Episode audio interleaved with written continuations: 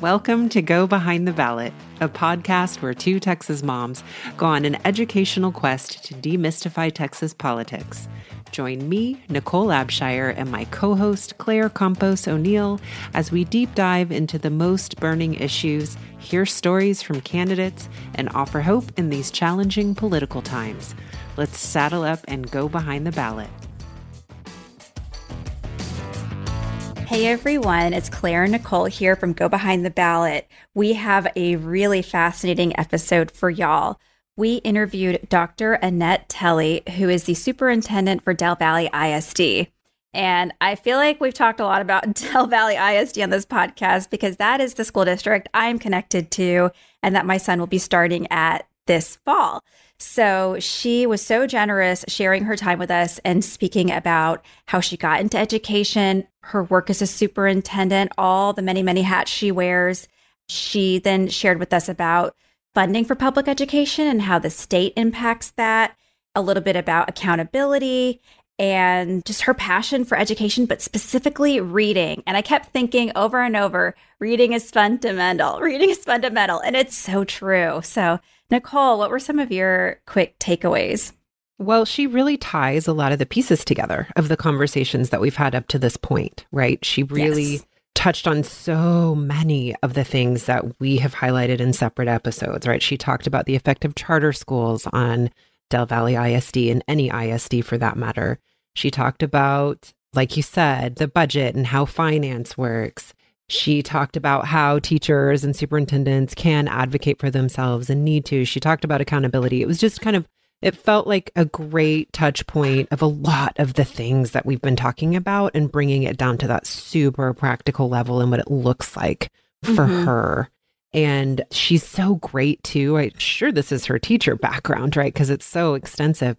She's so great at making things very clear and very simple. And she knows kind of that starting place and how to get you through each of the pieces that she's talking about so that it's really understandable. So, yet another great interview. And I have another person that I am fanning on. I can fangirl on Dr. Tielle all day. Yes, I loved it. You made me think of something how we've talked to these folks like Representative Vikki Goodwin, Dr. Audrey Young, who's at SBOE, Candace Hunter, who's running for school board, how they're in these decision maker positions but how she's like on the ground actually having to implement these decisions and the real impact and challenges she comes up against when they're just hard to work with because they have unintended consequences.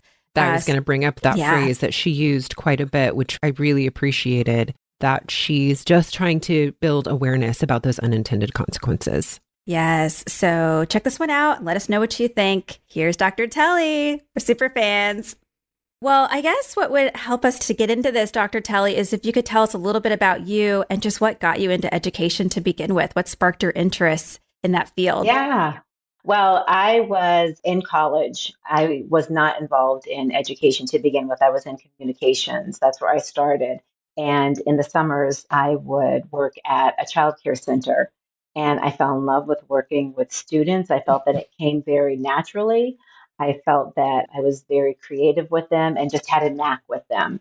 So that's what really made me change my major and go into education. And then from there, my university was able to partner with my child care center, and I was able to intern and actually act as the director in summers. So it was a great jumpstart into education. I yeah. became a third grade teacher. And during my first year of teaching, I graduated at 21 years old in May. I was a third grade teacher in August. And during one of my first parent teacher conferences, I had a mom ask me what I was going to do for her son to teach him how to read. And I didn't know because I didn't learn that in college. So that prompted me to get my master's as a reading specialist because that was when I realized how important literacy is. And from there, I got my master's within three years and really embedded that into my instruction, became a reading specialist after about 10 years in the classroom. And I was a reading specialist for every grade level from first grade up until 10th grade. And it was probably the most rewarding thing I've ever done. Yeah. I'm just curious to back up for a second because I feel like a lot of folks that we've talked to who are in education, they have families that are in education. Nichole, your parents are educators too, right? Yes. My father was a teacher. My mom was a teacher, grandmother, aunt. yeah. yeah. What did your parents do, Dr. Tielle? Did you do you have any education in your family? Any education backgrounds? I do not actually. I was a first generation college student. Wow. So my parents did not go to college. My mom worked in the cafeteria at my high school. My dad began working on a loading dock for Topps Chewing Gum, Bazooka Joe baseball cards. And he worked his way up to be a director in that company. So I watched their work ethic. I think that was the biggest impact that they had on me was perseverance and work ethic. But no, I did not have any family members prior to me in education. That's amazing. I also, mm-hmm. you know how I love to jump in and share my yeah. little tidbits that, that I just really relate to. So, Dr. Tielle, I think we mentioned right before we started that I started off in special ed. And the really big reason why I moved from special ed to kindergarten was that I kept finding that with my kids, they had a real hole in their ability to read, and I didn't know how to address it. Yes. And so that is why I wanted to move to kindergarten because I knew that I would learn the basics of how to teach literacy and also to do it explicitly, right? And versus kind of that whole language approach. I knew that that hadn't worked with the kids that I saw in special ed. So then I really turned my focus to how can I kind of self educate about how to teach basic reading skills that I thought I would eventually turn back to special ed. I wound up not doing that, but that was my motivation actually first stepping out of special ed and into kindergarten. And then my other little oh. thing is my mom was a reading specialist and oh. watching her get her master's and how she applied that has so many similarities to what you're talking about. And it was really fun to watch her go through that process. And also of course call her up when i needed help. Like what are the best resources? What should i be reading? So. Well one of the things that i really focus on as a superintendent is literacy. If you talk to anyone in my district you'll know that literacy is a major priority here.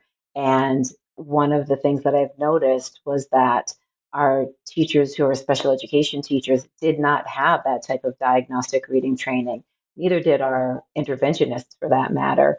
So we have put together a very robust training program so that both groups can get trained and including the special education teachers is going to be the first time that we've done that this coming school year.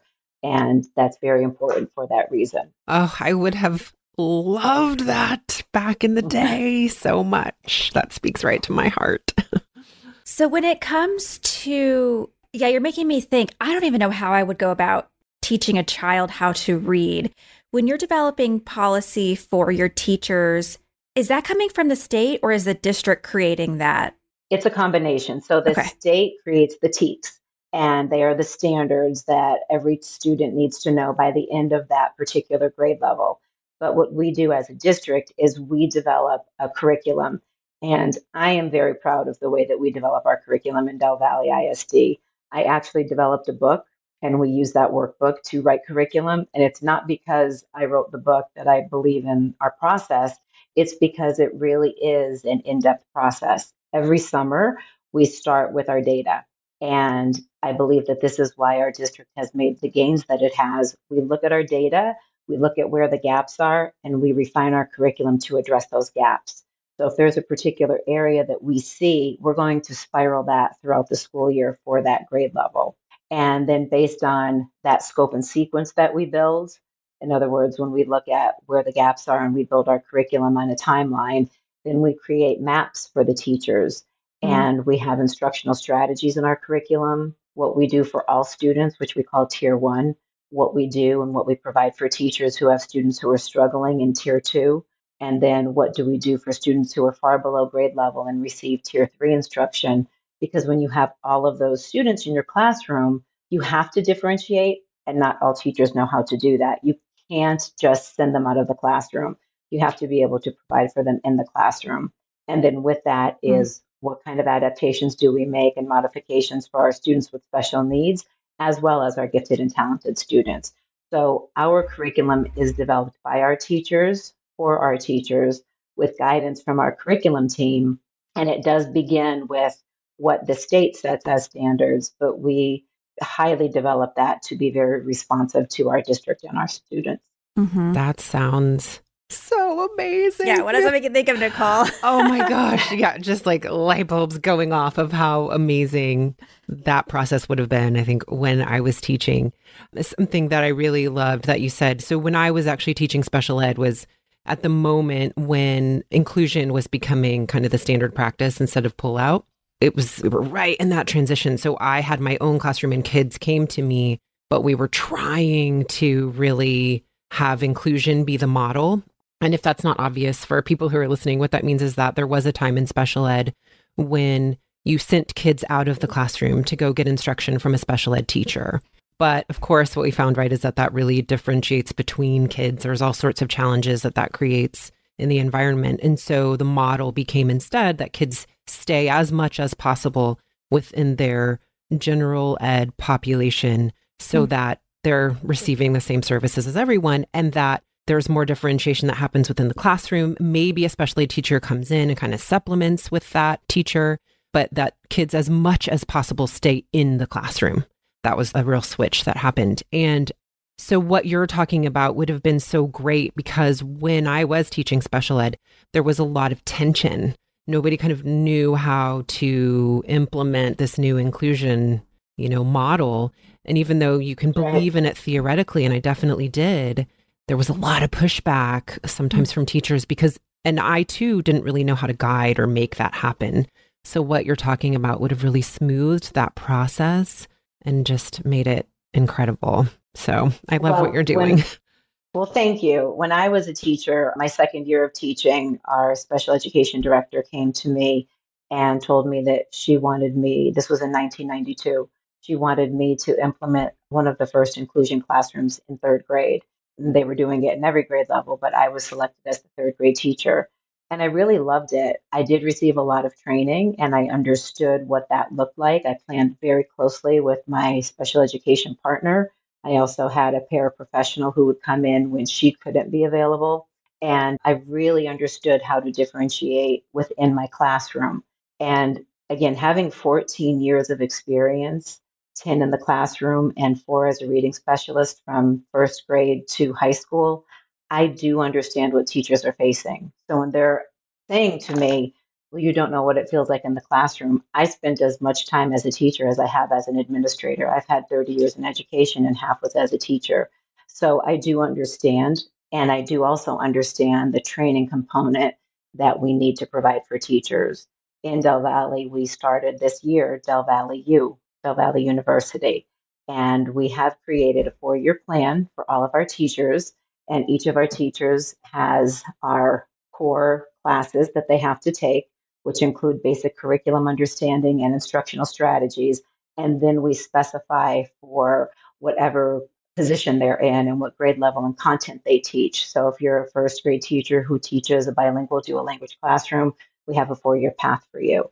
If you're a third grade teacher who's self contained, we have a path for you. If you're a math teacher in eighth grade, we have a path for you. And it's for that reason because I don't believe that universities necessarily prepare our teachers, nor do alt-cert programs for the challenges that come with public education and education in general. Mm-hmm. I and I was an alt-cert teacher, by the way. Yes, which is alternative yeah. certification, right? That's what Correct. that stands for. That's right. Okay. That's right. Just for folks who don't know, and I have to remind myself.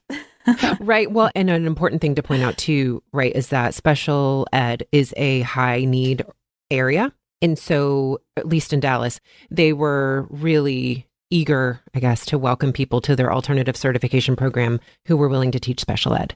Right. So, that also right. is a really interesting challenge, right? Because it's a very demanding job and it requires a lot of knowledge because it's the most litigious part of education, right? So, you really have to know what you're doing, understand your paperwork. Like there's just a lot that you're responsible for. Teaching being just a little portion, which is another reason why I wanted to move out of special ed, is that I wanted to teach mm-hmm. and I felt like I was really weighed down a lot by paperwork and meetings. But I think where, let me, I guess I have a point. I think I do, right? Which is just that alternative certification, often special ed teachers fall in that category. And it's also one of the most I would say, kind of rigorous positions. Just, I know they all are, but I just, there's a lot to learn, maybe is what I, that is almost separate from teaching. That is very true. There are a lot of components to special education, and a lot of it is the legal components. Yeah, well, we're very excited that Del Valle has this additional training so that if you come into the school and you might not be as prepared as you need to be, you'll have a pathway to train people up so that they do have confidence in the classroom and can be really effective with our students. So we love the work you're doing, Dr. Tielle. And for those who don't know, I am part of Del Valle ISD. So you're my child superintendent, which is super exciting for me. you are so lucky. we love having you as a part of our district. yes, it's a wonderful place. But I think it's a great segue into the role of superintendents. So, can you tell us how you went from becoming a teacher and your path to become the superintendent, and then just what superintendents do in Texas and what that role looks like? Absolutely. So I started my career in Pennsylvania. Ironically, the first district that I taught in was Delaware Valley School District in Pennsylvania. And I was there for 14 years. And when I moved to Texas in 2005, I began in Round Rock.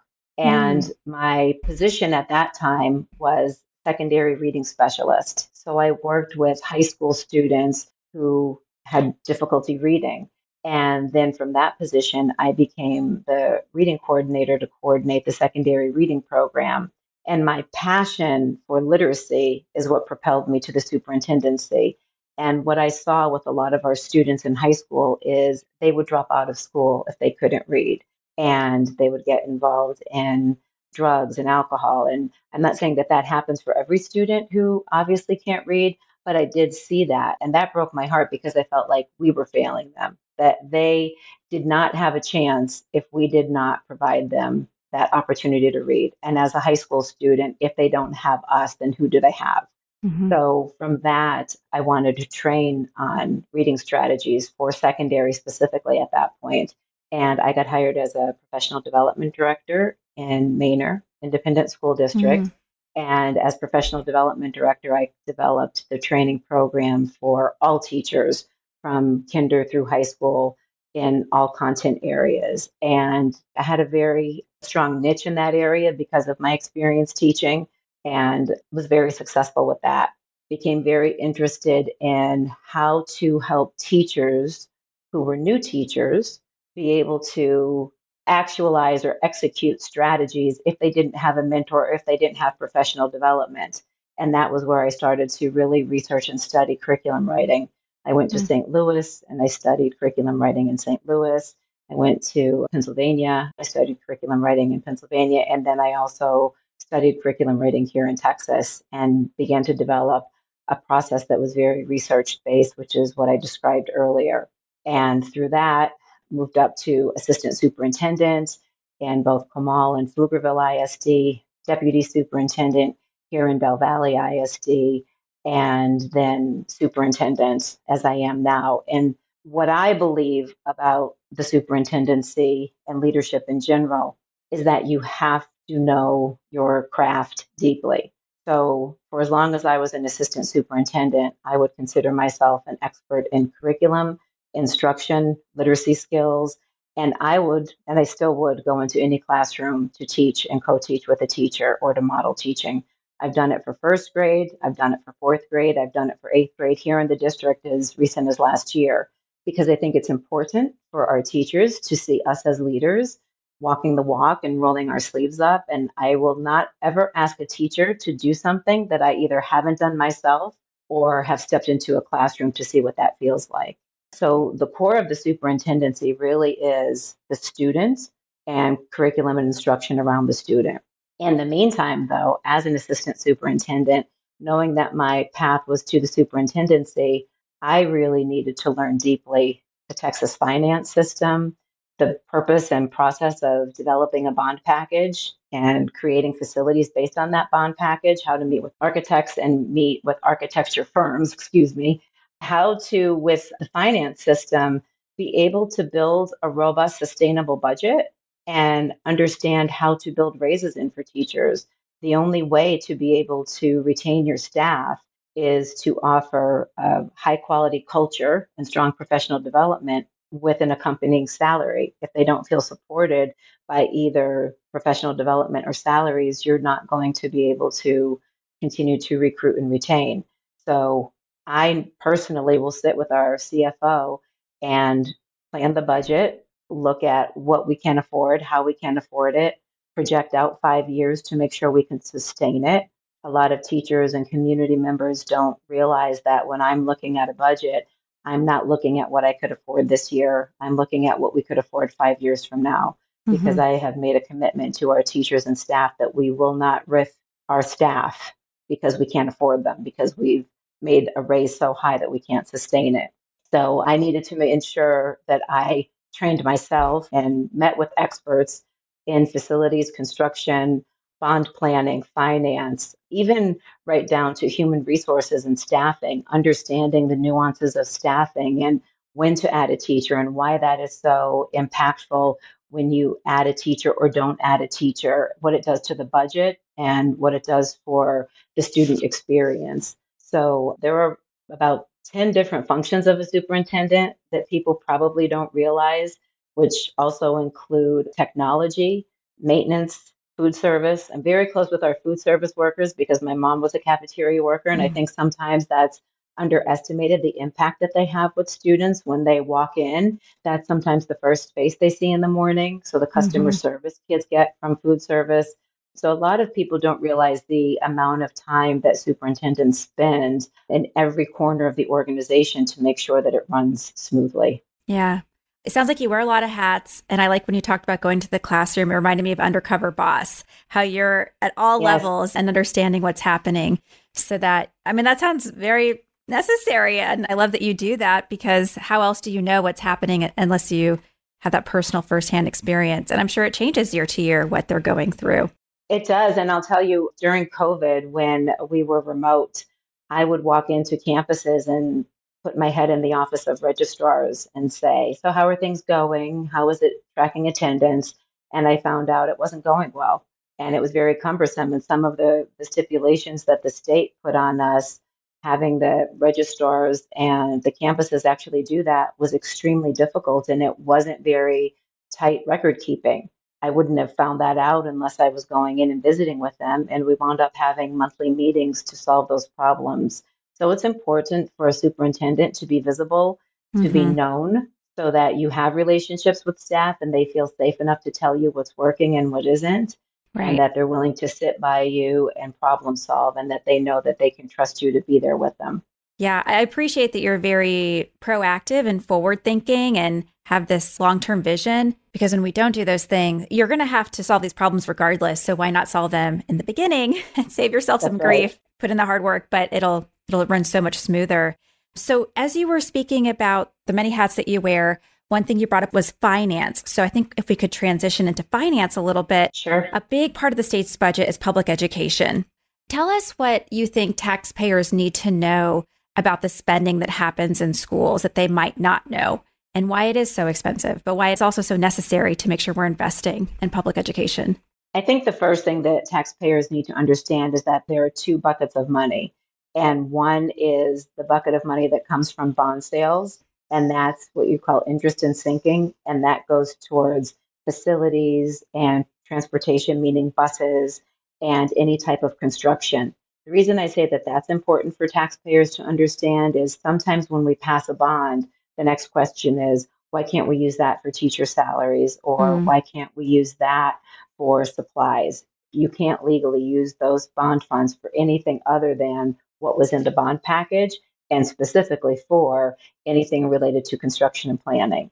So I think that's one misconception. And then the biggest, of course, is on the operations side. We do have a state budget and that does come from taxpayer dollars, but the district does not set that tax rate. That is set by TEA and property values and appraisals. So we are told what the tax rate is from TEA on that side. And mm-hmm. what happens on that side is that if this is our cup, and within this cup, this is the amount of finance allocated to Del Valle ISD, we can't fill this cup more than this cup will hold. So if we gather this much money in taxes, the state, with the funding they get, make up the remainder. Or if we get this much money in taxes, the state will make up the remainder. So this cup ideally is always full. However, where this becomes problematic is if you receive taxpayer dollars above this, this goes back to the state, and that's yes. what's called recapture that you hear about. What people don't know about recapture is that that money goes back to the state, and that doesn't necessarily get funneled back into education. And right now, it's not getting funneled back into education. So when teachers are concerned about we want raises and there's a 6% cost of living increase in Austin, how can you help us? We want to. And I tell our teachers all the time, we want to provide that increase. We know there's a cost of living increase, but we only have this much in our cup. And every year, this is all they give us. So, unless the mm-hmm. lawmakers start building in that cost of living increase into the allocation set by districts and start determining what to do with that recapture funding in a way that really gives back to the districts, we're going to be in a difficult situation. In Del Valle ISD, the reason that we were able to give a 7% raise increase, which I'm extremely proud of, was by creative staffing. We had to remove a planning period from our secondary educators and add an mm. early release day on Fridays for that planning time. So that was one of the ways that we were able to offer that. And of course, that's a give and take. But I also think people may not understand why we did that. And the reason why we did that is we don't have additional funding coming from the state. And mm-hmm. we had to look out, I had to look out five years ahead to make sure we could sustain that 7% raise. And we wouldn't have been able to sustain it without this creative planning. And mm-hmm. I don't want three years from now to say to you on this podcast, well, we had to lay off 50 teachers because we gave a 7% increase and now we can't sustain it. Okay. So if we want to change the model, that has to happen at the state level. That's correct. That has to. And this is the time for that to happen because they are going into legislative season. And we really need to advocate for that cost of living increase and a different type of funding. We have what's called average daily attendance. You'll hear superintendents talk about ADA, that's average daily attendance. So districts are to pick a period in the day when they take attendance. And based on that attendance, districts receive the funding for their students. So right now we're projected to have 11,500 students. So if this cup is funded for 11,500 students, you would expect us to get all of that funding. Well, for every student who is absent, we will get less and less and less funding. So we aren't guaranteed the full amount. We're only hmm. guaranteed the full amount if 100% of the students attend 100% of the time. Wow. I think that's another misconception. You'll hear people say districts only care about the money. They want kids to come to school because of the money. Well, we build our budget on that money and on that funding. Mm-hmm. So when we mm-hmm. don't have attendance, that impacts the way that we're able to fund our schools. So what's unfortunate is with COVID, we had students who missed a lot of time. They were ill. They had family members who were ill. Even during flu season, you have some students, especially on the east side, who are asthmatic. We have more health issues on our side because there's a dearth of health care.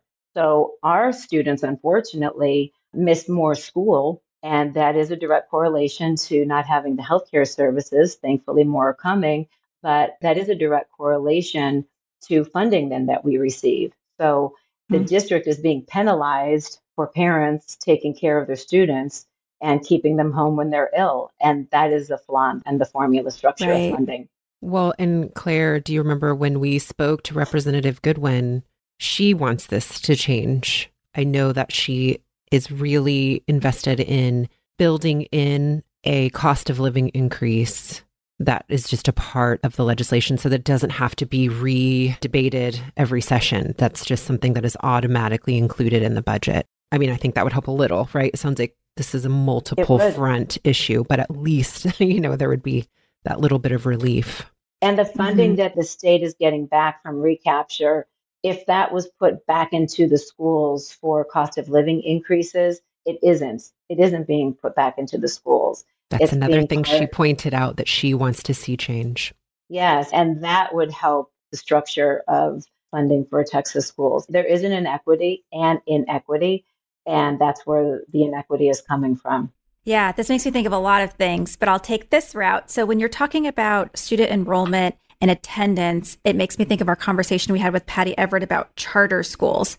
And she was talking about how when charter schools open in neighborhoods, they're pulling kids from different schools and you're having a lot of stranded costs in the local ISDs. So, can you talk to us about the impact charter schools are having on districts around Texas and the way that is impacting the budgets that are there? Yes. And before I go into that specifically, I do want to talk about some of the misconceptions about charter schools.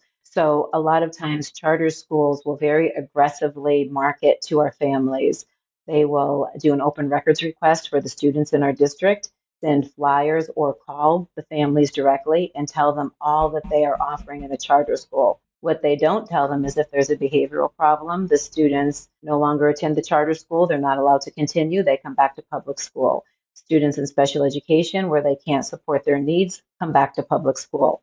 Students who are second language learners, when they don't have that bilingual education, they come back to public schools. So public schools do not have that autonomy to say we're selecting these students, but we're not going to allow these students in. So that's one misconception. The other is we offer music, art, all the fine arts is in high school, like dance and band and we're implementing orchestra.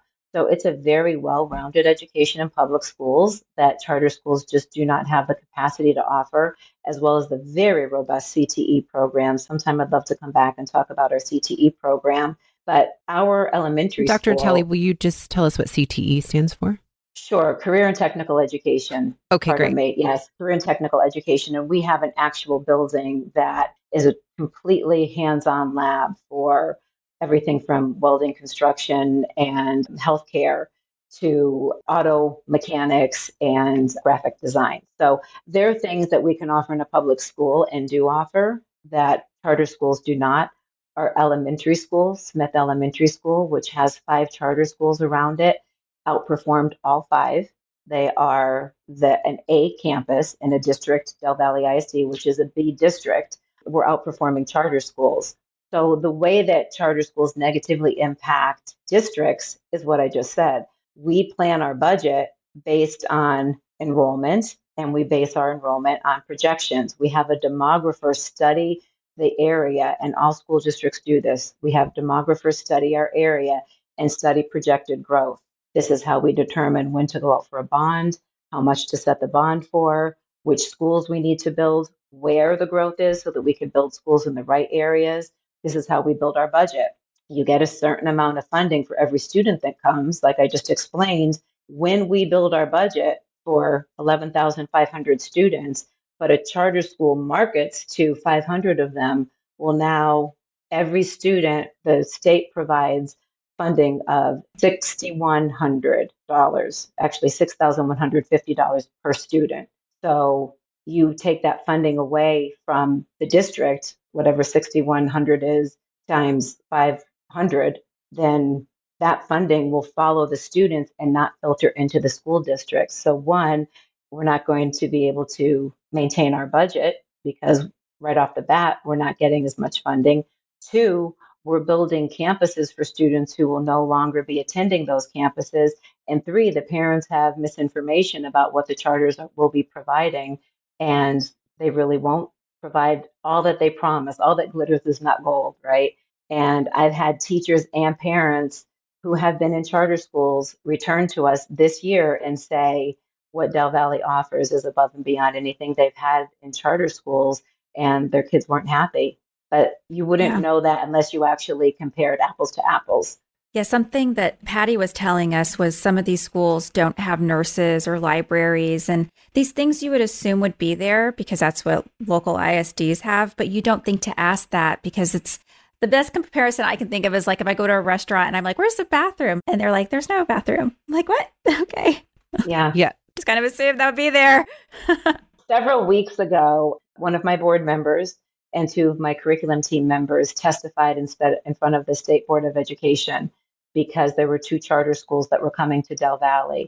And we testified, they testified on behalf of Del Valle ISD, and the State Board of Education voted against those two charter schools from coming based on their compelling testimony. They had a superintendent who had never been a teacher and was not familiar with education. The State Board of Education recognized that not having that level of expertise, like I just shared with you, I can't imagine not having my background trying to perform this job. It's hard right. enough when you have the background, let alone not having that background. And making sure that you understand deeply what your students need I think that speaks volumes. I have to give the State Board of Education a lot of credit. And I think that exemplifies that when the community is informed truly about charter schools versus public schools, they make the right choice. There's just misinformation out there. Mm-hmm. That's such a great point. Because what, another thing that came up in that conversation we had with Patty Everett was the public relations component that you touched on, right? The all that glitters is not gold metaphor is so perfect because we were talking about the challenges that local ISDs face, which is if you had a huge PR budget, can you imagine the blowback you would get for that, right? That's but everybody right. just assumes that charter schools are offering those same set of what we might consider sort of basic services that your local ISD provides. So you don't think to ask the charter school those specific questions. Yes. And so then, yeah, here you wind up in this place that you think is going to be the most amazing and transformative, only to learn all the things that you didn't know until you were a part of it. But yeah, if you've got a huge PR yeah. budget, you just sort of sweep that under the rug. Nobody right. needs to know those things. That's right. And they talk a lot about 100% of their students being accepted into college. Well, that's because they have all of their students apply to ACC. So when they all get accepted to ACC, you can say 100% of their students are accepted into college. In Del Valle ISD, I would rather determine that I have 20 students who are in our career and technical education program and our auto tech program. They received a certification as an auto technician and they're getting hired, which they did this year by BMW of Austin, by the city of Austin. So, right out of high school, they're going into the workforce. That's more important to me than them getting accepted into uh, a two year college that they're not going to go to. My I got the chills when you said that that it, was true. My, yeah. my students who do get accepted, I want them to go and I want them to get a great experience. But just because they're not going to a university, that doesn't mean that they're not entering a very valuable career. Well, especially Absolutely. when we know the workforce challenges right now. I mean, come That's on. Right. We have got to really change that mindset of what is valued and valuable as a society. And so, absolutely, we've got to emphasize exactly what you're talking about creating a workforce that is actually yeah. what we need. I have one more question regarding funding. So I have a son who's going to be starting preschool. Very excited about that. Talk to us about preschool funding. Is that fully funded by the state? Great question. How does, how does that work? that's a great question because that's another misconception of how districts are funded. Students who attend a school district, again, as I said, districts receive $6,150 per child. Well, for a pre kindergarten student, they receive half of that funding. So, half ADA is what we call it. And that's because pre K used to be a half day program. So, the state would fund us for a half day program. Well, when the state required, which I 100% supported and I testified for it, when the state mandated the full day pre K, they didn't increase that funding allotment. So the districts what? had to make up that other half of funding, which it's worth it. But eventually you can't get blood from a stone. So, where are we going to get the additional funding? And we were subsidizing that. However, pre K is only open to students who qualify. Students who qualify means that they're either on free and reduced lunch, they are a second language learner, English is not their first language, their parents are active military, they're in foster care, have been in foster care, or they're homeless. Now, what I have to think, and I want to really give a shout out to the city of Austin and Travis County, they have partnered with Del Valle to pay for all students in Del Valle ISD to attend full day pre K. So it doesn't matter if you qualify or you don't qualify. I was just speaking to a gentleman this morning who was surprised to find out that his child did not need to qualify. And next year, when she turns four, she can come to Del Valle ISD, which is something else that we offer in our district that that is in partnership with the city and the county. Mm-hmm. I'm so thankful that as a parent, my son, I have two kids in daycare, and we spend over two thousand dollars for the both of them. Mm-hmm. I mean, we have the money, we can pay it, but if that was taken out, if we didn't have to allocate that for our budget, we could put our money towards other things. Right. And we're doing all right. I mean, I just think about families that are really struggling. And honestly, I think we should have more subsidies for earlier than just four year olds. But it's such a blessing that the city of Austin and Travis County prioritize that because it has such a great, I think, upward spiral for families. So I hope that we continue prioritizing this. And the state provides money too down the road. That would be great. The state really does need to prioritize that because we know that when students enter pre K, when they go to third grade, and we test students who attended pre K and compare them to their same age peers, they outperform their same age peers who did not attend pre K. They're getting all of those early literacy skills, which I am so passionate about. And that's helping them be able to create the foundation that they need. A statistic that people don't know is that if kids are not reading on grade level by the end of third grade, there's a 25% chance they'll be a non reader for life. So it's critical that by the mm-hmm. end of mm-hmm. first grade, we have kids reading on grade level. If they're not reading on grade level by the end of third grade, there's a 50% chance they'll be a non reader. And if they're not reading on grade level by fifth grade, there's a 75% chance they'll be a non reader for life. So, wow. my passion for literacy is well founded in research, and yes. that is really what my concern is. I just keep thinking reading is fundamental. I mean, for it everything. Is. It is. It's it true. Is. And such a wise investment. I mean, mm. 3000 extra dollars and think of how we'll save and societally down the road by just making that early investment. I'm convinced. Well, yeah, right. But I'm in we charge. can all testify together. We can exactly. all testify together this legislative session. We're the choir that doesn't need to be preached to, but we will certainly send that out to others, right? Totally converted, total believers, 100%. But I remember too another conversation. I'm making so many connections when Dr. Young talked about the bus issue, I think, in her district, mm-hmm. right? Which was a requirement by the state that buses had to have seatbelts, but they didn't fund it right? So for some districts, the burden of that was unbearable and they adjusted the legislation just a bit to kind of grandfather in some things. But anyway, I guess the point I'm making is I find it really strange, and I would not have known this without these conversations, that the state can mandate things and not fund them, and then just sort of say, There are many unfunded mandates. And the interesting piece is that with these unfunded mandates, it's not that we don't believe in these mandates. I believe in full day pre K wholeheartedly, but I also believe that it should be funded. And if you're going to mandate it, why that tells me you believe in it, why wouldn't it be funded? And then the other piece is we offer dual language in our pre K program. And that is helping us become a global society. We have a mission and a vision in our district that our students will be biliterate, both Spanish speakers and English speakers. We want our Spanish speaking students to retain their home language. We don't want them to be immersed in English so they lose that home language. And we want our English speaking students to be exposed to the culture and language of the Spanish culture because it's important for them as they grow up to be able to be bilingual and then also to understand the culture of the state they live in. I love that so much. My son's going to be in the dual language program, but I think of these parents who say, oh, my kids aren't challenged. I'm like, put them in dual language. I can't imagine yes. what would be more challenging, but also so enriching for them and beneficial. And the way your brain, it's so malleable and such a great opportunity to start early. I wish I had had that as a child because my mother was a native Spanish speaker. She spoke Spanish in the home and learned English in school. And she tried to teach me when I was young. But we were living in Georgia. We weren't around a Mexican yeah. community. And I was just like, Mom, I don't understand what you're saying. I was so dismissive. But if I had been in a different culture, where Spanish was normalized and heard. I'm sad I missed it, but I'm so glad I can give that to my son now. And we want to instill that pride in our students, the pride of their culture, a pride of their language, and they deserve to be proud. And it's a shame that you were in an environment where you couldn't be proud of that because that is something to be proud of. I have a lot of students who sometimes will say, Miss, I'm not smart. I can't read in English, or I have a hard time reading and speaking in English. And I'll say to them, You speak two languages.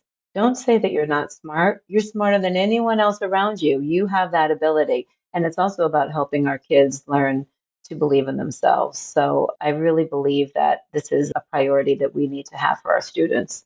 Nichole, do you have uh, that? just, just like I could bathe in all of this. It just really warms my heart. And it's just so needed, right? It just is so needed. So no, I'm just I don't have any particular insights. Yeah. i have grateful. a quick anecdotal story, a little story. So I was talking to a mom recently, and she said that they were sitting in a Tex Mex Mexican restaurant and their little five year old was sitting there and started ordering in Spanish and talking to the waitress. And she had no idea because the child doesn't necessarily engage in home in Spanish because nobody could speak Spanish. But when she heard her child just talking with the waitress and ordering in Spanish, she just thought, oh my gosh, this is amazing. So there's some cute stories that come out of the program as well, as well as it being fundamental and necessary. It also is just pleasurable and rewarding to watch the uh, kids blossom. Absolutely. So good. I love it. I'm also hoping as Cole, you know, starts in this dual language program that it'll help. I do my Duolingo. I try. I've been taking Spanish classes, but I'm excited to do this alongside with him, and it'll be great. We can speak with each other, and hmm. hopefully, it'll help my brain get back in gear. Well, so it'll be can... good for Connor to hear, right? You're younger. Yeah. He'll oh, just oh, hear that. Yes. And have a base. Yay. So it's going to help all of us. So I think this would be a good place talking about reading and English as a second language to talk about testing and accountability. So right now, well, maybe you can tell us. I'll preface it a little bit, but the way that we keep schools accountable in Texas is through the STAAR test primarily and our A through F rating system. Can you talk to us a little bit about the accountability system we currently have in place? Yes. So the accountability system that we currently have in place is based on three domains. And the first domain is straight academic performance. The second domain is based on growth. And then the third domain is based on how many students in each of your student populations meet domain one and domain two. And this is interesting because in that third domain, in districts like Del Valle, we have a very high percentage of students in those student populations from all ethnicities to second language learners and even special education. And district is rated by how well each of those student populations perform in each of the content areas by grade level. Now, when you look at a district that doesn't have that type of diversity and they're getting rated on domain three, sometimes they don't have enough in the student population for that domain to even count. And if you underperform or fail in that domain, if you collectively take the accumulation and the cumulative score of domains one, two, and three, and the district passes, if you fail that last domain, you still will fail, even if collectively your composite score is meeting the standard. So I think that's something that people don't know. And also in domain one, students who meet masters receive three points. Students who reach the meets level, which is in fact on grade level, receive two points, and students who are approaching grade level, which is passing, receive one point. And I think what's interesting about that is I believe all students should be at the meets and masters level, but there also is a philosophical debate here. Because if you have a campus of 100 students and 100 of them pass and you have 100 points, well, then you're going to be a D because you didn't get enough points to be an A or a B. If you're a campus and half of your students reach masters, that's three times 50 or 150, and half of your students fail and get zero, then mm. you're still going to have 150 points and you could be a high C or a B. So the priority isn't on all students, mm. it's on the students and meets and masters. And again, I mm-hmm. believe that all students should have high expectations, and I believe that all students should hit that meets and masters level. But it also is interesting that when you have a district where, like ours, we have a lot of mobility, we can't control where students are moving in and out of, we do have students of poverty. Our goal is we want to have them pass as well as move to the master's level. But if they're below the approaches level, the first thing we have to do is get them to approaches before we could get them to meets and masters. And they shouldn't be penalized for that. If they pass, I understand that we want to get them to masters, but again, there is a discrepancy for having a whole entire campus pass versus half of the campus pass and the other half fail because the first half is achieving that high level, meaning if the other half is of poverty, then the campus could still outperform other campuses. Such an interesting point. I also feel like my brain is kind of going to explode. like I feel like a I'll lot have of to information. listen to this section a few times. I think you explained it beautifully and really broke it down, but my goodness, it is complicated. But I really like your emphasis on just pointing out kind of how the what I'm going to call a formula works in terms of like how do we compare a campus where everyone is has passed versus when we're maybe half haven't and half are at the exceeds like how are we that comparison feels unfair And I want to have positive intent all the time. I do believe that some of these are unintended consequences, but they're unintended consequences that have to be pointed out because they do disproportionately impact campuses that have high poverty. And when they're getting the master's meets level passing, that's from the STAAR test, right? That they're That's receiving. correct. That's correct. That's correct. The Okay. accountability system. That's correct. Okay. And can you tell us about okay, so the, my understanding is that the STAAR test is going through some changes right now and they're trying to move the test to fully online, I think. One, is that correct? And two, what are the benefits, advantages and disadvantages of doing that? And if I may, I would like to point out one other thing about the current system Oh, before yes. I go into online. At the high school level, something that I do think is very beneficial is our campuses get credit for what's called college career and military readiness. So the number of students who receive certifications, the number of students who pass SAT, ACT, and what is equivalent of college readiness for dual credit courses. They also get credit for entering the military. Well, this year, the military hasn't been reporting back to TEA the numbers of students enrolled in military. That could adversely affect our high school campus rating because we do have a large population of students. Again, in a district, a military district, Del Valle is historically a military district. And in a district where many of our students go into the military, if we're not receiving recognition for that, that will adversely impact the high school. And I just think that that's Hmm. important to point out because, again, unintended consequences, you think, well, they're just not going to count military, but that disproportionately impacts districts where you have a high number of students entering the military. Yeah. Why is that the case? Why aren't they reporting to the state? We don't know exactly why the military, I don't know if it's confidentiality reasons. So we're not exactly sure why, but there does need to be an adjustment. And I know that one of the arguments from TEA is that, well, it's apples to apples because no one is having military count. So it shouldn't matter.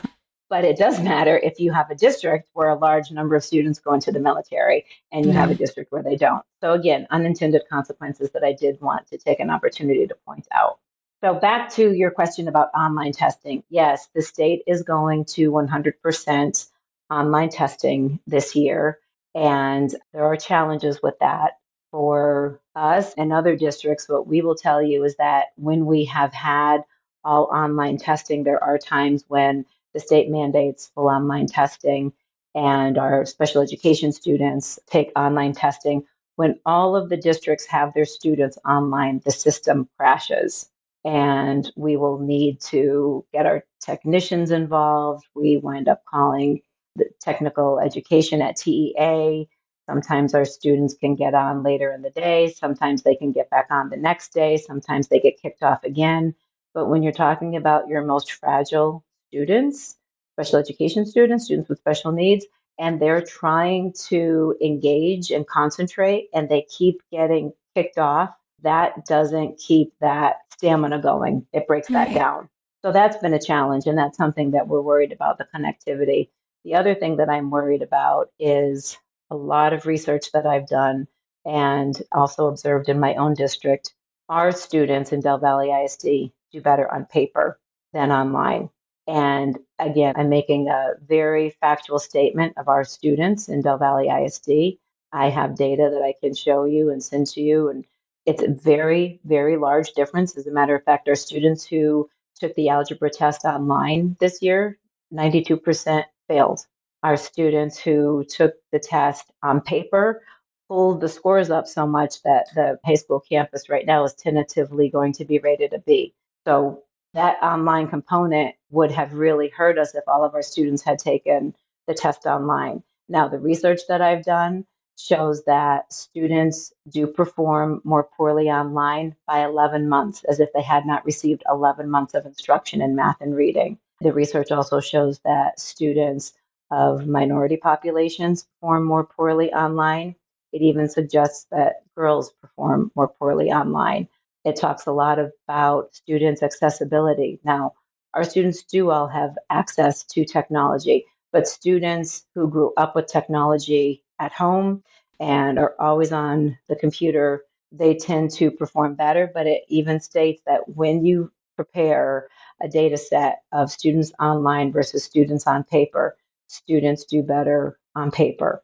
And that is a concern of mine. And I am not suggesting that we stay with paper. I know that there is a lot of push to move with the times, move with the technology. But on one hand, we're hearing the state say that virtual learning didn't work and that the students need to be in person, which I agree with. But then why does that mean that they can test online? If learning wasn't as successful remotely, then why is testing going to be successful?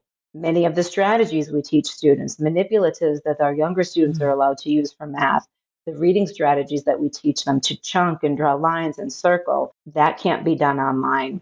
Oh, yeah. And when it can be, it does become a distraction because the voice may talk or the color may pop up, but it is very distracting. And I have interviewed my own students and they prefer to take it on paper.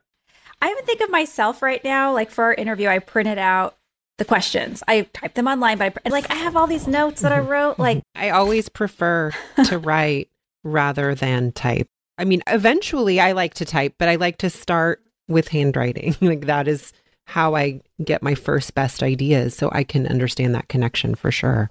And I will say that proponents of online testing will say that our students are digital natives and it's easier for them.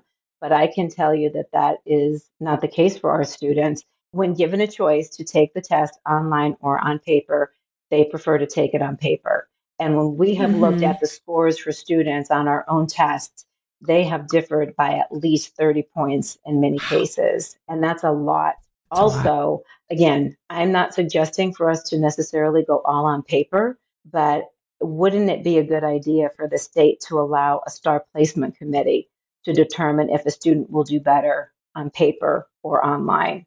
Mm-hmm. And again, the people who oppose that will say, well, that's not apples to apples. If some students are taking it on paper and some taking it online, then you aren't comparing apples to apples.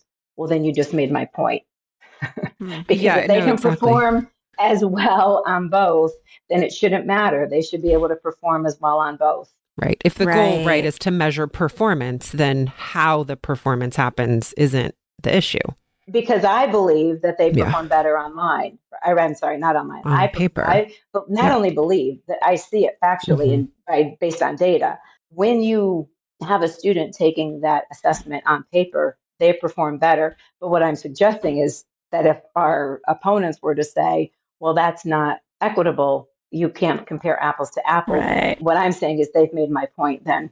Yes. This is making me think of a podcast I heard. I'm going to try to find it so we can put it in the show description that said cognitively, it is a different experience writing your notes than typing them. Something happens in like the brain to hand process I'm gonna try to find it because it was fascinating. Well, but it- I can tell you what it is. It's the neurological impress method, and that means that when you see it, say it, and do it, and hear it at the same time, it impresses that information on your brain, and the kinesthetic process of writing connects that process into your brain. And what I have researched, and again in my years of practice, it's always associated with like hitting the save button on the computer when you're mm. able to write it, that kinesthetic process, it impresses it on your brain. That's very wonderful. Of course, you know, Dr. Tielle, you're so well researched. I just like listen to podcasts and I'm like, that's fascinating. That's fascinating. But there's research behind what you're hearing. Yes. it's true. Yes. It's really true. Mm-hmm. So, our last little section, and then we'll move on to the last part of our interview. So, you talked about the need to advocate, how we, there's obviously things that you have strong opinions about that are positive for students and families. How do we advocate for the things we believe in in public education? Well, August 9th at the Capitol, there is a House Committee on Public Education discussing STAAR testing. So that would be an opportunity for those who support any beliefs about testing truly to be able to go and share their thoughts and testify at the Capitol on August 9th. But that is truly how to get involved, to follow what legislation is being passed, keep yourselves informed, go to the Capitol during the legislative session, listen to the testimony. I can tell you that I am on the Texas Virtual Commission for Education, and they do listen. The legislators listen when you have individuals who come informed with facts and data. They listen. And I think it's important for legislators to know about some of the unintended consequences. I recognize in meeting with many of the legislators that they do want what's best for the kids and don't know what some of the unintended consequences are. And when you can go out and point that out to them, and especially hearing from parents, I think that's especially important. With this podcast, we're hoping to obviously connect with a lot of listeners, but also give them tools so that if they want to go beyond just listening and take action, we can suggest things that they do, like testify, yes. write letters, written testimony, and share their experience. And we're hopeful that our representatives do receive that and perhaps change their minds or has an impact on policy. Yeah, we try. And any parent groups that you know of that would be willing to hear myself speak or some of my colleagues, I think that that's always important too to help inform the community because as you shared today, there's a lot of misinformation and it's important to get the facts out to the community. Yeah, absolutely. So, Nichole, should we move to our last fun little section? yes. We didn't prepare you, but we'll do it now. So, to wrap up, what we like to do is something called our attention mentions, where you mention something that has your attention this week over the last couple of days, whether it's like a show or an article you read, a podcast, maybe a experience. So, yeah, we like to do that to wrap up. Nichole, myself, and our lovely guest. Well, I think one of the most exciting things that I've done in the first few days is take our teachers from Smith Elementary School on a walkthrough of their brand new campus. And the ribbon cutting is this Friday at 9 a.m. And we walked together last Thursday. We walked in together. It was their first time seeing the campus. We walked in with the principal and all the teachers, and they got to see the brand new building for the first time. They got to go to their classrooms. There were murals that were painted by parents in the old building that we were able to replicate and surprise the teachers and have those restored on the library walls. The campus is just a beautiful campus. There's a lot of tactile opportunities for the kids, even when they're walking down the hall. And I think it is just something that was extremely exciting for me to see and I always tell our teachers that everything that we do for our kids matters. The way we dress, the way we show up, letting the kids see that we value them, the facilities that we have. If the facilities aren't painted or run down, the kids walk in feeling like they don't matter. When you provide them a brand new building, they walk in and they realize that they're valued. Even at two of our older campuses, Beatty Elementary School and Hillcrest Elementary School, Last year, we renovated the facade of Beatty Elementary, and our teachers and students were just excited. They walk in, they feel valued. This year, we did the same thing for Hillcrest because it's important to me as a superintendent that every campus students feel valued when they walk in, whether it's a brand new campus or a campus that's been here for 50 years. So that was something that was super exciting. And the first day of school is also on August 9th, and I'm excited to welcome all of our kids back.